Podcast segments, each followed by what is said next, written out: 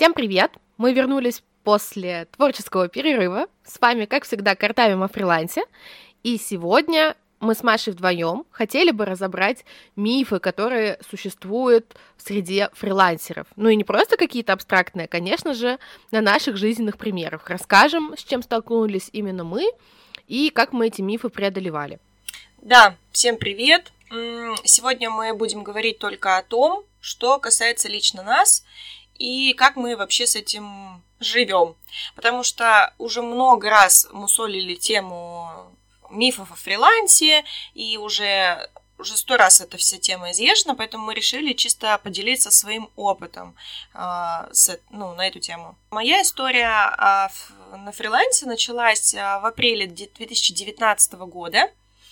Я, э, я тогда работала в офлайн, на офлайн работе, и мне она надоела, она была физически тяжелая. Я ушла с позиции начальника и ушла на простую, короче, профессию рабочую. Я была рабочим на заводе вообще. И потом э, я случайно вообще наткнулась на комментарий одной девочки в местечковой группе, там, э, что она зарабатывает на копирайтинге, вот, и у нее выходит аж 25 тысяч рублей в месяц, чтобы вы понимали, на какую я сумму пошла. И, значит, я пришла, пошла гуглить. Я вообще никакие, я никуда не писала, ни в какие группы, ничего не спрашивала. Я просто пошла гуглить. Я очень много всякого гуглила, гуглила. Потом решила пойти на биржу, потому что все статьи отправляют на бирже сначала. И я пошла туда, как и все. Вот, э, значит, там у меня на бирже тоже не сложилось. Я как-нибудь обязательно покажу свои тексты биржевые, потому что, мне кажется, это интересно поржать. А, у меня там а, был, наверное, один сдан или два сданных заказа, я оттуда ушла. В итоге я потом, я пошла на, нашла группу в Подкопе, в ВКонтакте Подкоп, ну, наверное, все знают, да, копирайтерскую группу. И там я стала читать комментарии, мне стало интересно, почитала посты, следила за этим, за всем. И в разделе вакансии я находила там себе первых заказчиков. То есть на бирже я почти не работала. И потом уже так оно как бы шло, шло, шло, и постепенно я и пришла, ну, совсем ушла с... Вообще с, с офлайн работы совсем ушла почти сразу после первой же статьи изданной. А вот работать уже серьезно я начала, наверное, где-то году в двадцатом. Вот. Но там тоже долгая история, я не буду рассказывать, это уже скучно, что я работала помощником у одного из а, копирайтеров, Отработала 10 месяцев, научилась много всяким прикольным штукам и пошла прокачивать свои навыки переговоров уже ну, в свободном плавании. После этого уже, когда вот я вышла, оторвалась от всех, вот тогда у меня поперло. Ну, то есть, ну, мне сначала пришлось, конечно, туго. И вот теперь про вот это туго мы хотим поговорить, как, собственно, вообще с чем сталкивались. Я столкнулась самое первое я не знала, а, насколько я уже могу, какие заказы брать. У меня, вот для меня это был прям препятствие на фрилансе, потому что мой заработок вроде бы зависит от того, сколько у меня заказчиков, но в то же время я не знаю, что этим заказчикам предложить. И вот э, фриланс это все-таки скорее про бизнес больше, да, поэтому мне было трудно перестроить свое мышление с, с работника по найму на предпринимателя. Вот у меня это плохо очень работало. Я не знала, где, как, как правильно вообще находить заказчиков, сколько брать их, а сколько не брать, какой объем. Невозможно было все это рассчитать. И вот тут у меня была первая прям главная проблема с этим. Юля, у тебя? Кстати, а как ты думаешь, может быть, вот эти вот мифы, да, которые о фрилансе рождаются, они как раз-таки и связаны с тем, что люди привыкли мыслить определенным образом. Как бы мышление, оно же диктуется нашим опытом, да, тем, что мы проживаем, нашей вот этой вот реальностью, средой. И получается, если человек всю жизнь работал в найме, для него вот эти вот все штуки фрилансерс... фрилансерские, они чужды. И Соответственно, чтобы как-то себе их объяснить, как-то себе объяснить такой вид занятости, люди начинают придумывать, э, ну, мифы, да, вот эти вот самые. Я думаю, что это связано с двумя как бы штуками. Во-первых, с тем, что люди не пробовали, но как это не читал, но осуждаю. То есть есть люди, которые говорят о фрилансе, но они его не пробовали. И отсюда ползут мифы, потому что вот там какой-то Вася сосед, он пытался там что-то на фрилансе, у него не получилось, значит, все, фриланс фигня. А, то же самое с теми, кто не смог перестроиться на вот это предпринимательское мышление, и у них не вышло. То есть вот именно вот эти люди, они создают мифы, да. То есть две категории, не, ну, не, не знаю, но осуждаю, и вот эти, кто не смог, не осилил. Вот они эти мифы себе и рисуют, а другие это подхватывают. Поэтому очень обидно становится иногда, потому что это, знаешь, такая ситуация, ну, Массируется это вообще в целом. Фрилансеров осуждают. Ну, я это так вижу со стороны. Потому что у кого не спроси, а, когда, например, я говорю, что я фрилансер, я работаю копирайтером. И есть тоже две категории, наверное, людей, которые не знают, что это такое, искренне удивляются и расспрашивают, что чем ты занимаешься. есть вторая категория, которая говорит, ой, фу, ты что, безработная, может, тебе там денег дать? вот это вот, вот их две эти категории всегда. Ну вот я с таким, кстати, не сталкивалась, чтобы мой труд как бы обесценивали, да, с каким-то таким отношением к нему подходили, но я зачастую сталкиваюсь с непониманием, то есть люди просто не понимают, что я делаю. И когда я, значит, им открываю какое-то свое ТЗ, объясняю, что вот мне нужно сделать, чтобы текст был такого-то объема, Э, такие-то там слова были, при этом, чтобы он там решал такую-то задачу, э, чтобы его можно было читать таким-то, таким-то людям и все понимать, что там написано. Я должна вот в такие-то, такие-то сервисы, в такие-то, такие-то параметры попасть.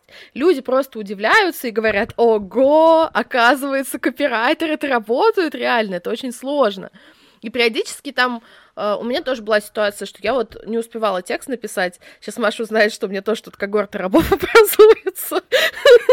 вот, и uh, дала текстик, ну, такой сеошный, маленький, своей одногруппнице. Ну, естественно, да, вы могли, можете представить, что на выходе получилось не очень что-то, но я была к этому готова, мне нужно, чтобы мне собрали просто информацию всю, я потом быстро отредачила и сдала. Вот, но суть в том, что когда она попробовала, она шокировалась вообще тем, как это все непросто на самом деле. Вот, то есть получается, что миф это рождает как раз-таки незнание и нежелание узнавать? Да, да, я так считаю, это лично мое убеждение, потому что э, все, кто меня хоть как-то осуждал, да, у меня были люди, которые меня осуждали, но они, знаешь, не то чтобы фу, пальцем показывали там на меня, а такого, конечно, не было, но, знаешь, такой м- сарказм неприкрытый, типа, кто-кто? Ты фрилансер, копирайтер? О боже! Знаешь, что-то вроде этого. У меня был случай, когда я э, пошла к своему мастеру, ну, парикмахеру, что уж тут. Она, пока мы, в общем, она меня там стригла, мы с ней болтали, она спрашивает, чем ты вообще занимаешься, потому что я не могу понять, вот ты говоришь копирайтер, а что ты делаешь? Я говорю, я пишу статьи. Ну, тут как бы даже если от английского расшифровывать, понятно, что я пишу статьи.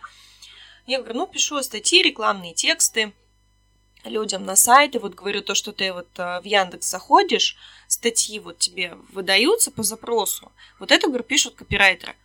И она так искренне удивилась, а что, люди сами себе не могут текст написать? И вот ты знаешь, у меня даже не хватило желания, потому что время было, но мне не хватило желания ей объяснять, почему тексты должен писать специалист, человек, который это умеет делать. И э, чем это отличается от самописа какого-то ну и так далее. И не настолько стало лень, я просто сказала, ну да, как бы не все умеют. Я говорю, ты понимаешь, вот не все же волосы, э, кто-то, говорю, себе волосы умеет стричь самостоятельно, но при этом у тебя же есть работа. И все, и на этом мы как бы успокоились. Больше она ко мне с вопросами не лезла. Я тоже хотела рассказать немножко о своем опыте, как я вообще к этому пришла, потому что на самом деле я как раз-таки кладезь, просто сборщик всех мифов, установок и вот этого всего. Я очень мнительная. Вот, и все это на меня влияет. Но это как бы, ну, мешает, конечно, немножко двигаться, но я все-таки двигаюсь и пробую новое, поэтому нормальненько все. Вот. И я вообще пошла в копирайтинг не с фриланса. То есть у меня даже мысли о том, что я могу работать удаленно, в тот момент не было. Мне просто очень нравилось писать. Это доставляло мне удовольствие. Я тогда работала в хостинг компании и говорю, блин, ребята, хочу писать. Ну вот, ну не могу. И мне отдали на растерзание базу знаний. Я писала инструкции для пользователей как раз-таки хостинга, там, не знаю, как резервные копии создавать, еще что-то делать. Ну, короче, всякие разные такие сложные технические, ну как, для не программистов, да, не людей, которые далеки от э, технологий, но при этом нуждаются в сайте, им нужно на хостинге у нас что-то размещать. Вот, я писала для них статьи. И этим я занималась несколько лет, а потом я оттуда ушла и начала как раз-таки пробовать на фриланс выходить. И у меня ничего не получалось. Я сюда мыкнусь, туда мыкнусь, и просто ничего не выходит. Вот, я писала немножко стать... эти посты для блогеров, я писала, э, недорогие. Но в целом как-то выйти на доход какой-то стабильный у меня не получалось. И несмотря на то, что у меня уже тогда были знакомые, которые на фрилансе зарабатывали нормально денег, мне все равно казалось, что ну, по крайней мере, для меня это что-то нереальное, что нужно быть каким-то другим человеком, чтобы мочь зарабатывать в интернете хоть сколько-то там, да, я даже не говорю про э, то, чтобы обеспечивать себе жизнь благодаря фрилансу, то есть зарабатывать какую-то ощутимую сумму, хотя бы подработать там 10-20 тысяч заработать, мне казалось очень сложной задачей. И ну, как бы я, получается, этот миф еще своим собственным опытом подкрепила и долго потом, как бы, его для себя же развенчивала, и до сих пор продолжаю это делать. А у тебя, как Маша, вот с таким вот мифом, да, про деньги, что э, на фрилансе денег нет, что в интернете не заработать. Ой, у меня вообще такого никогда не было. Я прям вот тут тут я прям полная тебе противоположность потому что я всегда искала удаленную работу, я всегда хотела зарабатывать а, через интернет, я знала, что есть инструменты, просто я их искала, и все. То есть мне нужен был подходящий инструмент. А, просто копирайтинг э, это тот инструмент, который мне идеально подошел на тот момент. Вот и все. И мы встретились наконец-то. Я работала, господи, да кем я только не работала в интернете, я даже пробовала, и я вела вебинары, я была, я работала сетев, в этом, в сетевом маркетинге, вот Oriflame. Я 6 лет, между прочим, я работала в Oriflame. У меня была своя команда даже. И что, нормально, кстати, зарабатывала? Нет, конечно. Если бы я нормально зарабатывала там, я бы, скорее всего, и осталась, потому что я бы нашла свой рабочий инструмент. Но я его пошла искать дальше. А сколько, если не секрет? Ну, если команда была, значит, все-таки суммы какие-то были? Были. У меня самое большое, наверное, было... Блин, это был двенадцатый год. У меня самое большое было тысяч семь или восемь в месяц. Все. А, но труда там было дофигища. И еще мне не подходил этот инструмент. А, ну, я, кстати, не все 6 лет работала постоянно, у меня там перерывы были. Я тоже рожала еще в то время. И не всегда я хотела работать, я как бы и бросала команду, потом снова возвращалась там тоже. В общем, а, я а, Почему ушла с этого, с, с этого вида бизнеса? Я, кстати, абсолютно серьезно отношусь к сетевому маркетингу. А, но проблема в том, что мне не подходила ситуация, когда мне нужно было а, продавать, во-первых, а там надо продавать, чтобы вам не говорили. Если вам говорят, что продавать не надо, это ложь. Нужно продавать, нужно ходить с сумками, и это все надо, это все равно все придется делать. А, я не, мне не нравилось, что вот это вот продавать, ходить как цыганка и искать заказы. И еще мне не нравилось вот это вот, а, когда люди загораются, то есть ты проводишь презентацию человеку, да, человек загорается, и он буквально там через 3-4 попытки создать команду сдувается. Потому что в сетевом маркетинге нужно очень долго работать на за идею. Вот так, на энтузиазме. И, короче, я бросила это все дело. Потом я знала, что есть инструмент. Я, кстати, как, я как-то проводила один вебинар. кстати, это в тему вот э, нашего подкаста. Я проводила вебинар для команды, и там у нас а, мы рассматривали другие виды заработков в интернете и сравнивали их, конечно же, в пользу Reflame, естественно. И, и там была строчка про копирайтинг. Это вот первое мое знакомство, кстати, с копирайтингом. Я пошла на бирже, я посмотрела, действительно сравнила ценники. Ну, сама представляешь, какие ценники на бирже? Это был 14 по-моему, год. И я такая, блин, да, это все такая фигня, и так сложно работается. И я, короче, там в вебинаре рассказывала про копирайтинг, какая это малооплачиваемая ерунда. И где теперь Маша? Просто где она сейчас? А теперь я сама копирайтер, да, поэтому это к вопросу к тому, что я не специально это врала, я действительно пошла в, смотреть на биржах цены. Вопрос в том, что мифы рождаются от незнаний. То есть я же не знала, я же глубоко не лезла в это, я же не прорабатывала тему, не изучала вообще, чем дышит этот копирайтинг. И из этого получился, родился миф. И я еще этот миф передала куче других людей, которые такие сидят, блин, ну копирайтинг полное фуфло, у вас там 20 копеек можно заработать, и большой горб, и плоскую задницу. Вот, то есть, вот они мифы рождаются, да, я сама этот миф создавала, я была участником. Поэтому это однозначно из-за того, что кто-то не знает или не хочет знать. Слушай, еще есть такая история про, по поводу мифов, да, и это даже не то чтобы миф, это скорее возражение тех, кто хотел бы попробовать, но опасается, про нестабильность, что вот если ты работаешь в офисе, у тебя, ты знаешь, что тебе каждый месяц, там, 5-20 числа тебе капнет твоя зарплатка, там, аванс, потом зарплатка, и это будет происходить каждый, каждый божий месяц, и все будет хорошо, ты заплатишь, там, не знаю, свои кредиты, купишь корм коту, э, что-нибудь еще там сделаешь, на маникюрчик сходишь, и нормально. А на фрилансе же надо вот заказчиков там искать, еще что-то. И вот заказчик отвалился, ты сидишь без денег, и ты можешь там три месяца сидеть без денег, заказов нет. И вот есть же такой действительно страх у новичков. Что бы ты могла им ответить на это? Он есть, и он и обоснованный, и нет одновременно. Сейчас постараюсь объяснить. Когда ты новичок, когда ты учишься, да, это, ну, в принципе, нормальная ситуация, когда у тебя то есть заказы, то нет.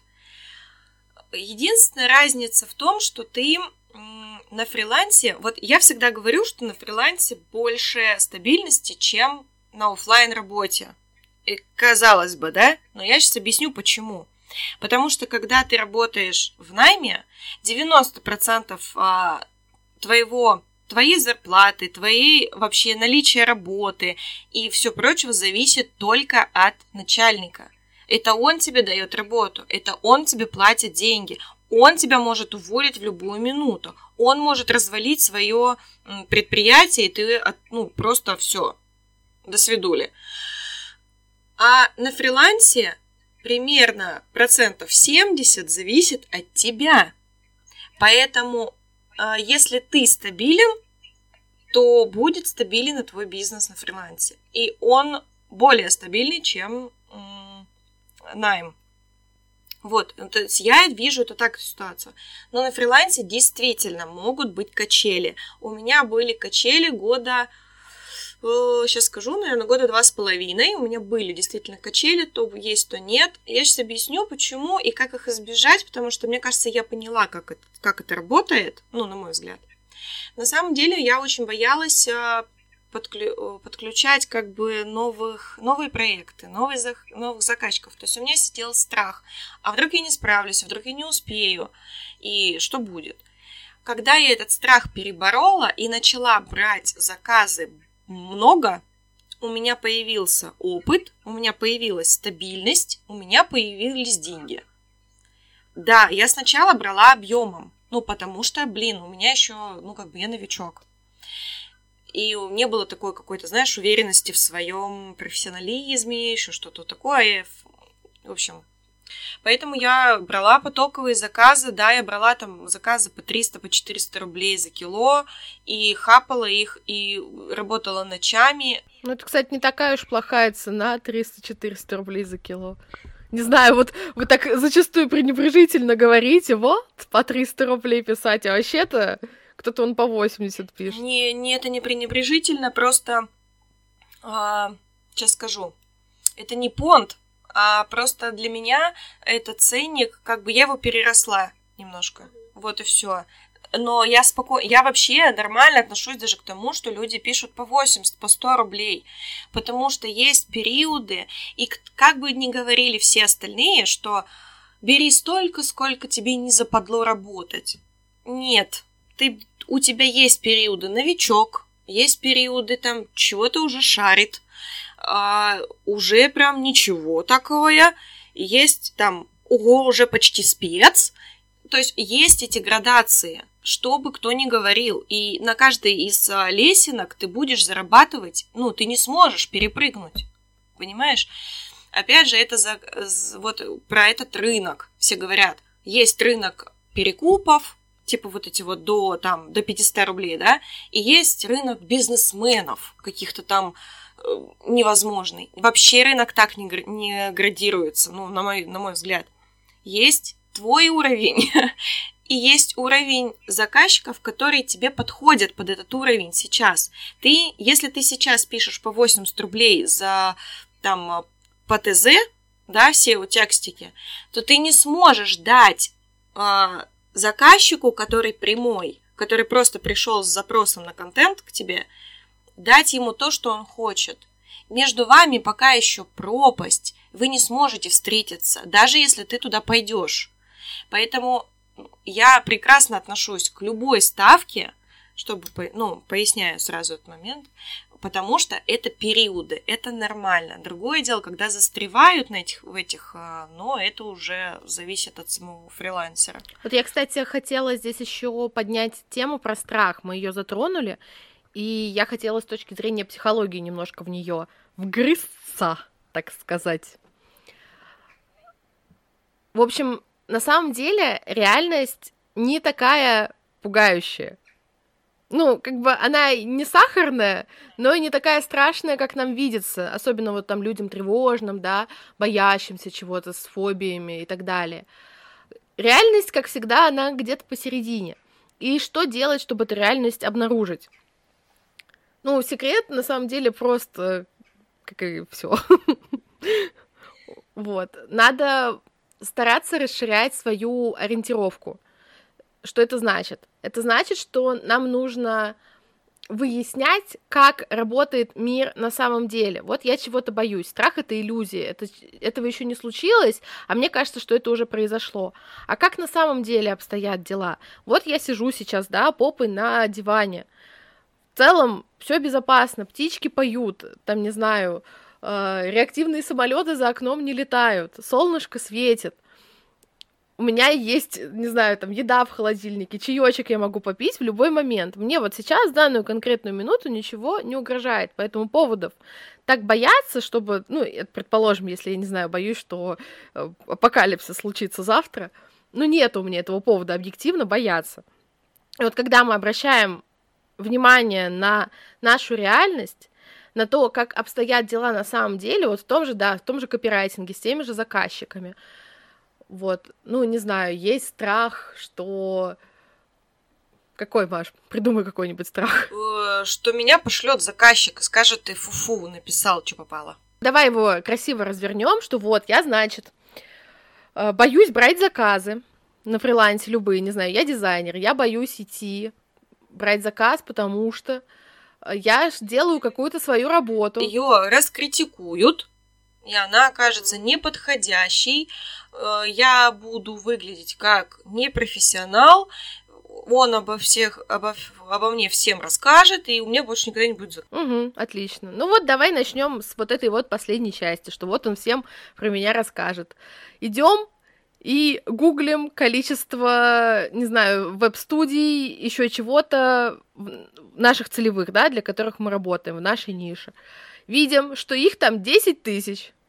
И понимаем, что статистически он не может разнести как бы славу о тебе на все вот эти вот тысячи компаний потенциальных, с которыми ты будешь работать. Это невозможно. Он не бог.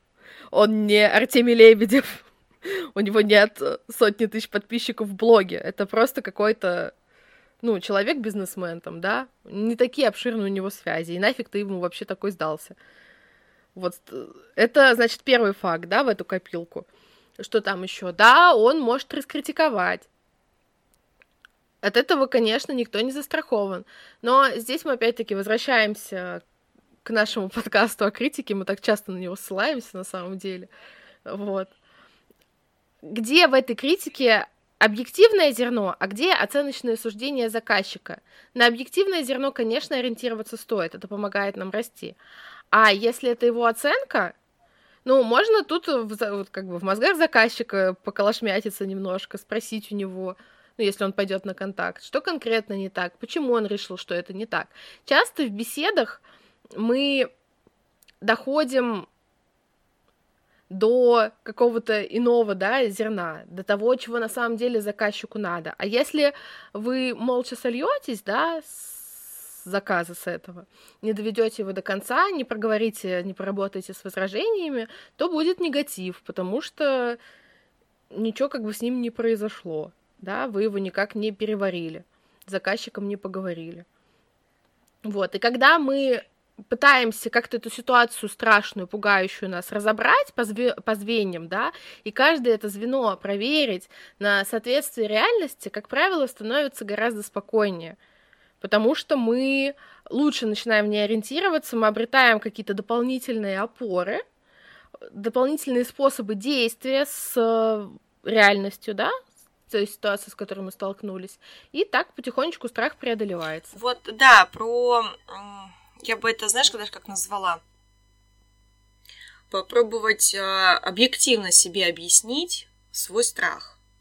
То есть, потому что, да, ты права, э, страх это то, что должно случиться в будущем. Его еще, ну, как бы, он еще не случился. Ну, это нереальность, да-да-да, его нет. Ничего нет. И, может быть, вообще не произойдет. Как бы, можно даже статистически вероятность посчитать.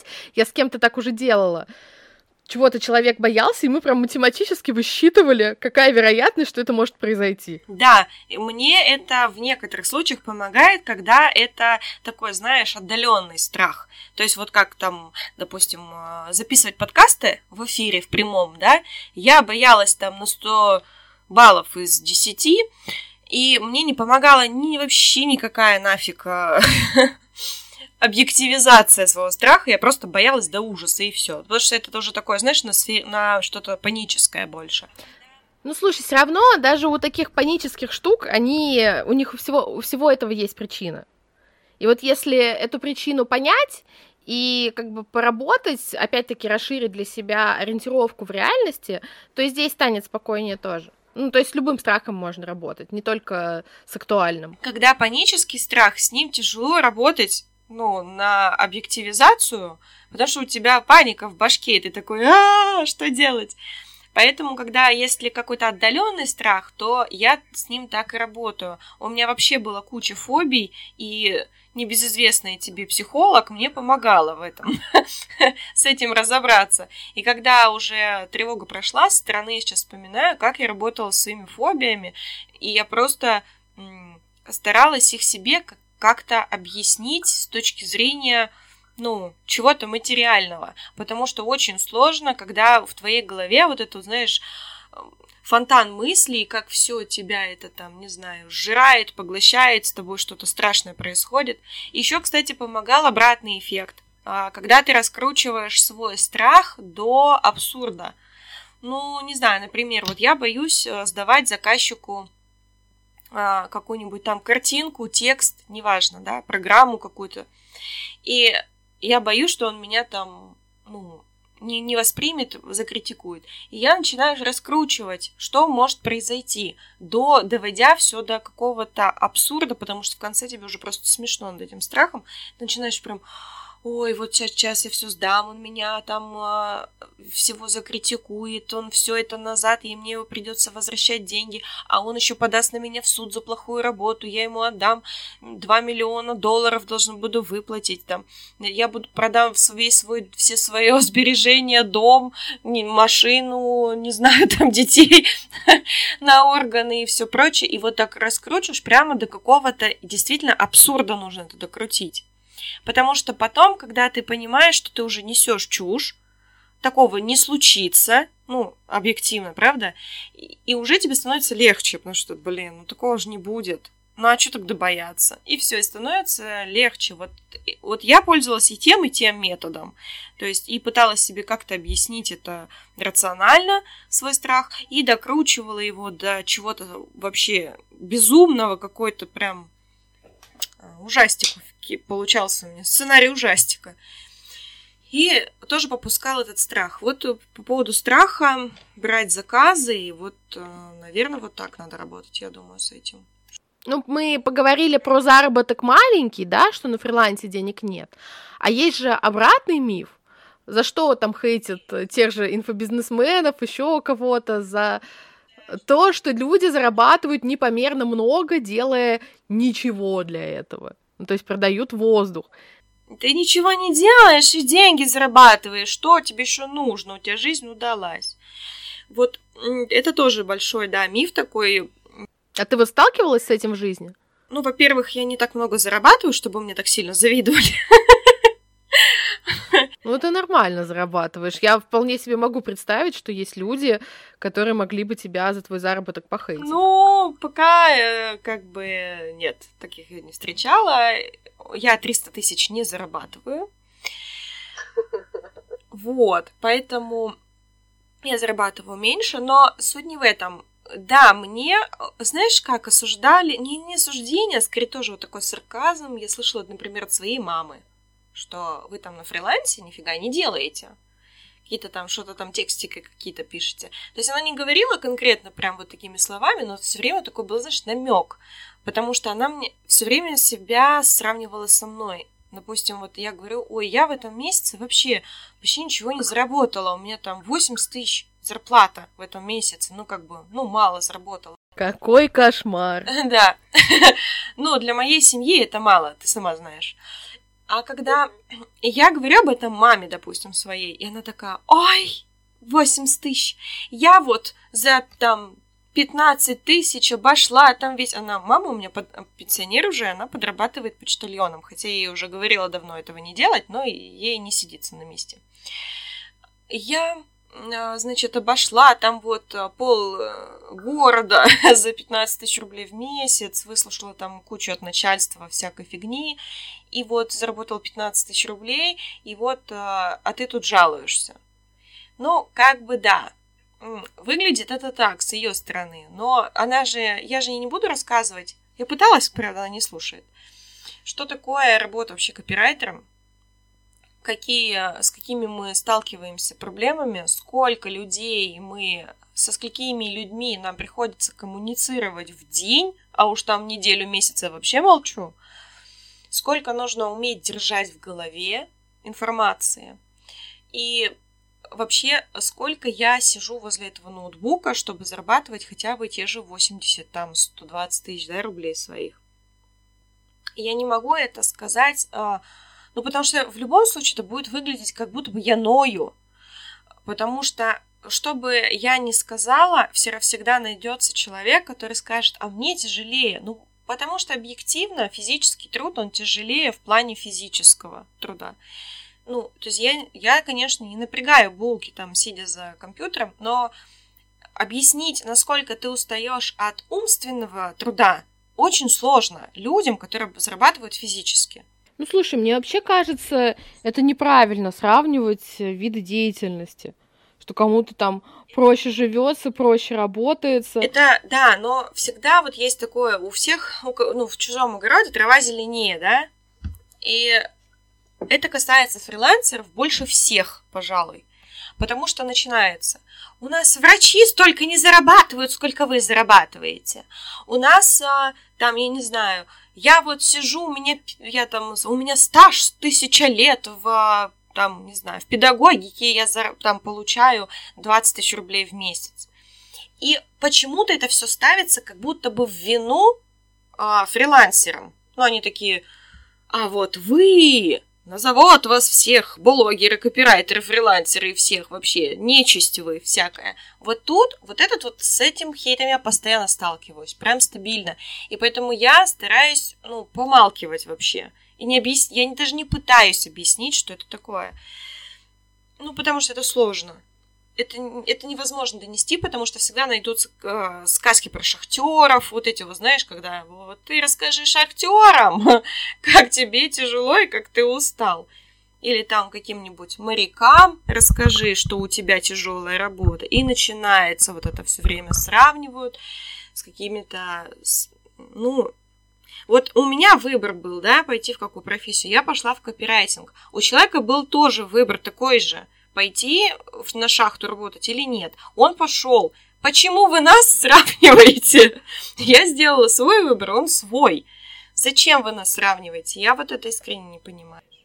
Ну, здесь, опять-таки, кроме развития собственной устойчивости, ну, а что тут еще можно порекомендовать?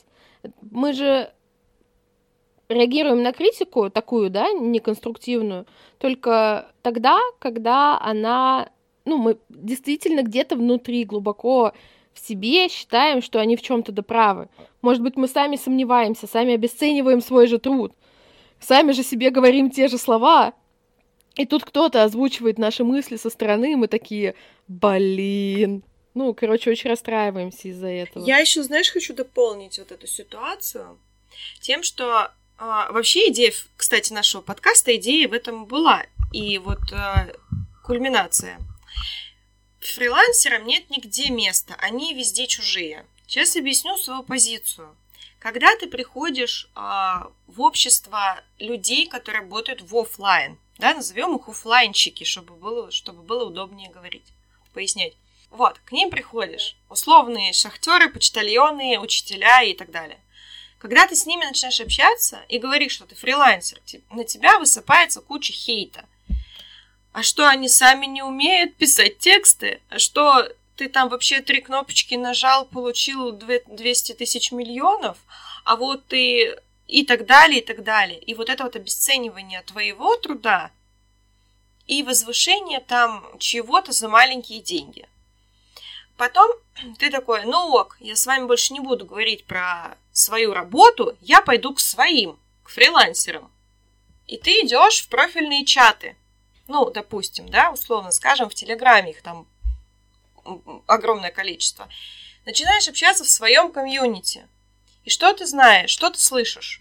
И ты приходишь и говоришь, блин, я так устал, я за, там за 150 рублей за кило пишу, жутко устаю, сил моих нет, я не знаю, что мне делать, я устал. С этим же ты приходишь запросом к своим людям. Что ты слышишь в ответ, как правило? Повышай скиллы, Иди учись. Да ты вообще со 150 рублей пишешь, это фигня. Ты, наверное, какую-то фигню там пишешь. А я вот заработала 300 тысяч за месяц, у меня все хорошо. Ну и что, что у тебя там... И, понимаешь, начинается гонение на человека. Ну, это, по крайней мере, как у нас в копирайтерских вот этих вот движухах, да, то, что я вижу лично. И начинается гонение здесь. Я думаю, у многих такое. Потом вот а, получается, что как бы и со своими ты не можешь об этом поговорить. Получается, что ты и туда приходишь, как бы тебя нафиг шлют, и там тебя обесценивают. То есть любой, какой бы ты проблемы ни пошел, в какое бы ты общество ни пошел, тебя и там шпыняет, и там. И фрилансеры очень плохо защищены законом, например, да, нас очень легко кинуть. Кстати, об этом будет еще отдельный подкаст, очень большой, я думаю, что мы позовем, наверное, какого-нибудь крутого гостя, у меня есть в планах. И а, так как я тоже нишуюсь в этой теме, нам будет о чем поговорить по поводу защиты своей финансовой и правовой. Ладно, все. Вот это прогрев был. И смысл в том, что а, тебе некуда как бы приткнуться. И ты как балансируешь, как будто бы как маргинал какой-то, да, оторвался от общества, но к другому не прибился. И поэтому категория фрилансеров это такие люди. Почему вот меня, вот, на мой взгляд, Юль, вот скажи, правильно я рассуждаю, думаю или нет? Ну, может быть, у тебя есть тоже на этот счет мнение. Мне кажется, что люди, которые вот мы видели этих комичных персонажей, когда, которые сидят а, за ноутбуком, обязательно яблоко погрызанное. Ой, это же я. Это я имею в виду именно комичные, это изображение фрилансера, то есть вот так его люди изображают. Каких Нет, на самом деле просто многие фрилансеры действительно, ну, как многие, те же дизайнеры, да, например, или видеомонтажеры, им удобно работать на технике Apple. Это не потому, что они понтуются, а потому что это удобная техника для работы. А кофейня а кофейня, потому что дома там, не знаю, дети, собаки, все мешают, плюс ко всему надоедает атмосфера, ты пошел, попил кофеечка, тебе стало хорошо, и все, работа спорится. Ну вот, об этом я и хочу сказать, что коми- как комично отображает. Но я лично знаю действительно таких людей, вот этих, знаешь, которые... Я такая вся эстетичная, пойду я работать с Эйплом в кофейню. Это тема следующего еще какого-нибудь нашего подкаста про имидж копирайтера или про имидж фрилансера. Да, я к тому, что вот эти вот э, а эстетичные, почему их высмеивают? Потому что я думаю, что такие люди действительно есть, э, которые изображают да, вот эту бурную активность, вот эту эстетику какую-то. Потому что Почему нам хочется это возможно? Даже мне иногда хочется фотографироваться на фоне там ноутбука или еще что-то такое. Вот этот вот образ, пан, вот этот вот какой-то налет понтов, вот, да, он берется из-за того, что хочется какую-то значимость себе придать. Потому что фрилансеры это не люди по найму, они то есть, не делают какую-то, казалось бы, социально значимую работу, и это еще не бизнесмены, у которых действительно есть деньги, да, там а, серьезные. И они как будто бы между. И плюс это не госрабочие, потому что мы государству тоже не имеем никакого отношения, просто платим налоги туда. И нас никак не защищают. То есть у нас нет никаких соцгарантий. У бизнеса есть, у найма есть, у фрилансеров нет вообще ничего. Тебя поплачем, просто грустный подкаст. Поэтому я считаю, что вот, а, кстати, вот этот кусок надо обязательно вставить. И именно поэтому я считаю, что фрилансеры, они выживают как могут. И есть разные, как тебе сказать, есть разные способы, и вот это вот понтиться, это какой-то вот один из способов, чтобы придать значимости своей, своей деятельности ну, на мой взгляд. Я Слушай, кстати, да, я сейчас подумала, что, возможно, вот эта вся бравада в блогах, она тоже с этим связана, что люди, ну, не, не у всех, конечно, но наверняка тоже есть часть людей, которые демонстрируют какие-то свои успехи с посылом вот смотрите, у меня получилось, заметьте меня, я не делаю какую-то ненужную фигню, я занимаюсь полезным делом, мне платят за это деньги признайте как бы мою значимость уже, наконец-таки. Да-да-да, вот мне кажется, что вот такие люди и берутся оттуда. Вот я как-то давно это анализировала уже. И вот этот вот, э, опять же, ведение блога, да, вот у копирайтеров вот это любименькое, в блоге вести.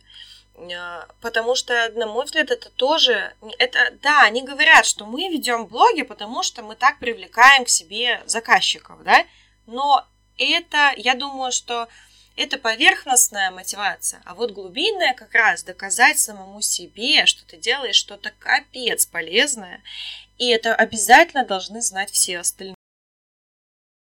на самом деле это все в доказательствах-то не нуждается. Ну, это грустно, что люди, которые делают работу делают работу хорошо, чувствуют себя, ну, как бы обесцененными, да, настолько. И собой, и в чем-то обществом, что нуждаются в таких подтверждениях. Вот, кстати, все, теперь следующая идея для бизнеса. Делаем группу поддержки психологическую для фрилансеров. Отлично. К социальной значимости и вот к этому ко всему нужно, мне кажется, относиться лучше как Ну, это да, это важный атрибут в твоей работе, чтобы тебя это мотивировало. То есть важно понимать, что ты делаешь что-то нужное и полезное.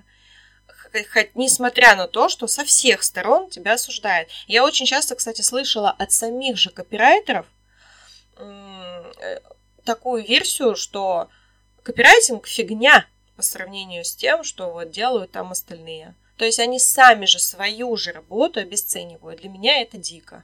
Ну, я это не понимаю. Я делаю, блин, полезную работу. Я продвигаю бизнес. А, с помощью моих а, текстов бизнес делается. С помощью моих, моей работы вы покупаете хорошие товары, допустим. Поэтому я, я плачу налоги, в конце концов, я участвую в экономике своей страны как покупатель, да, потребитель. Поэтому я социально значимое лицо, и было смешно, когда в самом начале э, ситуации на, в Украине, да, э, пришла копирайтер одна в чат и сказала, первыми должны идти на, рас... на фронт копирайтеры, потому что это ненужное государству, вообще бесполезный балласт. Прям так и сказала. То есть я к тому, что обесценивание происходит и с той, и с той стороны, и копирайтер пытается что-то там, вот блоги свои пишет для того, чтобы доказать себе, что он нужный человек, что он не какой-то там, не знаю, паразит на теле общества, а что это прям что-то значимое. Я думаю, что нам нужно будет отдельный подкаст записывать про то, что, что такое значимость копирайтера и его работы. Да и вообще, в принципе, любого digital э, сотрудника. Кстати, Маша, тут, в общем, главный и миф, и не миф, и просто смысл моей жизни, главная фрилансерская проблема — это горящая задница. Давайте обсудим горящие задницы, потому что ну, для меня это прям насущная проблема. У меня она отчасти связана с э, тем, что я не могу распределить время. У меня очень высокая занятость, у меня есть учеба, у меня есть один проект по психологии, есть э, два еще проекта по копирайтингу, еще я там всем помогаю, и, ну, правда, очень много заказов, и бывает, что занятость неравномерная. И я вечно ну, у меня бывает пара деньков спокойных, а потом начинается режим горящей жопы, когда ты не спишь просто сутками и пишешь, и пишешь, и работаешь, и работаешь. Вот, это к вопросу о чем? Есть же миф такой, что, значит, копирайтеры и вообще фрилансеры и все на свете вот эти вот digital ребята лежат себе на Балях, попивают из стаканчика коктейльчик. У нас, кстати, есть друг на Балях на этих самых. Вот можно у него спросить, как часто он лежит под пальмой с ноутбуком и попивает коктейльчик из э, трубочки. Вот. И ты работаешь там три часа в день, условно, и обеспечиваешь себя на весь месяц вкусняшками, маникюрчиками и прочим. Но в реальности Почему это миф? Потому что, ну, возможно, есть такие люди, но я, если честно, не знаю ни одного. Как у тебя с этим? Нету такого, конечно, никто так не работает. А, даже я вот могу дать тебе процентов 80, что так не работают даже гуру копирайтинга. Я вот уверена, что Малянов только фотается под пальмами с ноутбуком. Вот я тебе клянусь. Все, зовем Малянова и спрашиваем, Паша, давай честно. на чистоту. Всех интересует этот вопрос. Да, когда все-таки э, э, с Пашей мы договоримся по времени, я обязательно у него этот вопрос спрошу. В общем, э, я к тому, что э, не бывает такого, да. Это работа. Ну как вот объяснить? Да, у вас нету графика это не значит, что вы совершенно свободны. Вообще нифига не значит. Потому что у тебя есть заказчики, а у заказчиков есть дедлайны. Я бы скорее сказала наоборот. Это значит, что ты занят всегда. Да, да, да, да. Это больше даже занятость 24 а, на 7, чем свободный график. Он свободный в рамках твоих дедлайнов. Вот так. Потому что ты, ты уже можешь как-то, вот когда ты уже там подрастешь, когда ты вырастешь и станешь копирайтером, да, у тебя появятся понимание, сколько ты можешь, сколько у тебя времени займет эта задача какая-то, вот когда она к тебе приходит. Поначалу ты просто стараешься писать, даже не, не осмысливая, что ты делаешь. Потом ты, к тебе прилетает задача, ты смотришь, ага, ты уже примерно знаешь, потому что ты подобное что-то уже делал, ты знаешь, сколько примерно у тебя времени займет она, и ты плюс-минус учитывая там какую-то прокрастинацию, учитывая свои чатики бесконечные, там, а, мемчики, и отвлекаться на покушать, ты уже примерно будешь знать свое, можешь свое расписание составить. Но, блин, я 4 года работаю на фрилансе, пошел, кстати, пятый, и я не научилась до конца распределять свое рабочее время. У меня бывает, что я отписала какие-то срочные задачи, 2-3 дня я могу почилить. Но это такое, блин, это такая редкость. Потому что если как только я останавливаюсь, там на пару дней, да, у меня задачи, они же накидывают, мне продолжают их накидывать, и у меня потом я просто открываю ноутбук, а там вот так звонки, какие-то сообщения, потому что все уже, ну, как бы надо сдавать следующее. И погнали всю ночь. Но даже с учетом того, что если представим, что ты идеально дисциплинированный человек и можешь а, работать по времени, да, допустим, вот я там с, с 8 до 6 работаю, а все остальное нафиг. Ты не можешь себе никак спрогнозировать занятость, потому что у тебя вчера сказали тебе, что у тебя будет проект, ты его посчитал, вписал в расписание, а завтра он отвалился. Такое сплошь и рядом, это норма. Или ты можешь сказать, все, я все выписал, у меня все хорошо, я через два дня иду на выходные.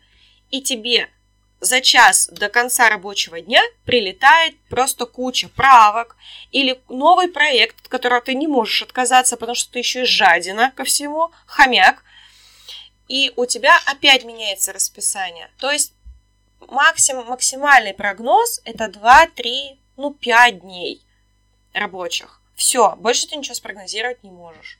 Вот буквально позавчера я себе спрогнозировала, что в понедельник я доздаю как бы последнюю там пачку текстов, да, и у меня будет типа вторник свободный.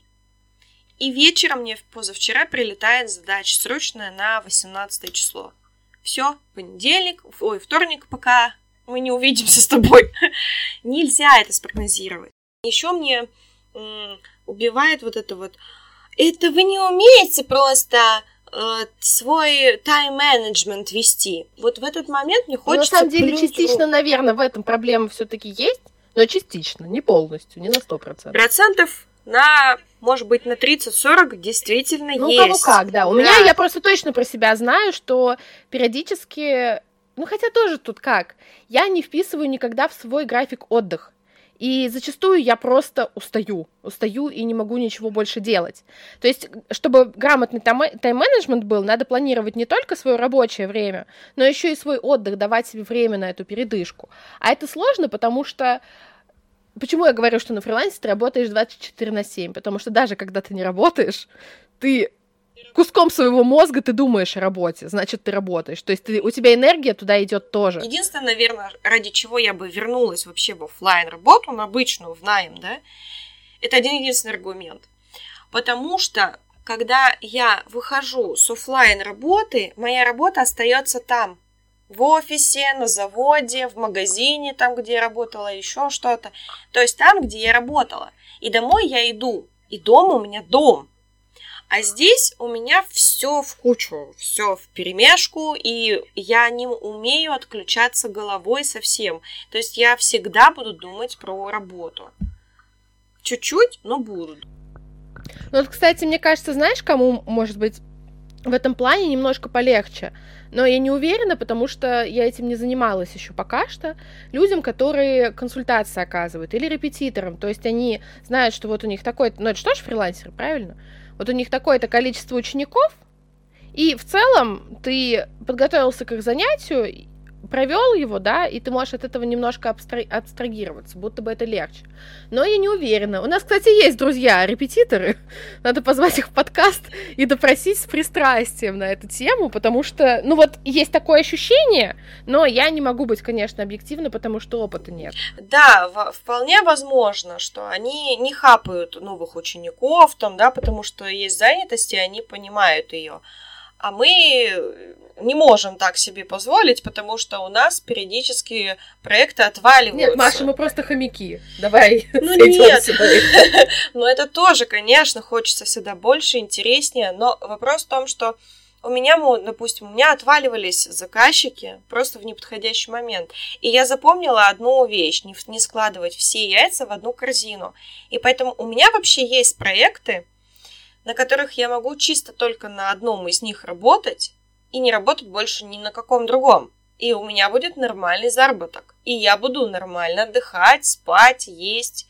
И все будет хорошо. У меня есть такие проекты, их целых три даже, на которых я могу вот один какой-то из них выбрать и только на нем работать. Но проблема в том, что у меня есть страх, вот опять же тоже страх, да, остаться без тыла. Он есть и у меня. И поэтому я по чуть-чуть оба, э, все три проекта работаю. Потому что если у меня какой-то из них один отвалится, у меня есть еще два, допустим. Например, у меня были случаи, когда я набирала 5-8 проектов. Но я их сейчас уже, слава богу, я так не делаю, потому что я беру сейчас только крупные проекты. Мелочь я больше не беру в работу. Вот. И благодаря тому, что я мелкие перестала брать, у меня высвободилось время для больших. И я сейчас э, нормально себя чувствую и не работаю с мелкими больше заказчиками. Я молодец. Я смогла в себе эту жадину хомяка победить и не хапать все подряд. Короче, у нас получился подкаст про копирайтерские и фрилансерские боли. Подкаст нытья, так мы его и назовем. И, пожалуй, на этой прекрасной ноте мы закончим сегодняшний выпуск. Спасибо, что были с нами. Пишите в комментариях, какие фрилансерские боли, проблемы есть у вас. Сделаем в комментариях под этим выпуском чат, где каждый сможет рассказать о своих трудностях и получить поддержку. До встречи на следующей неделе.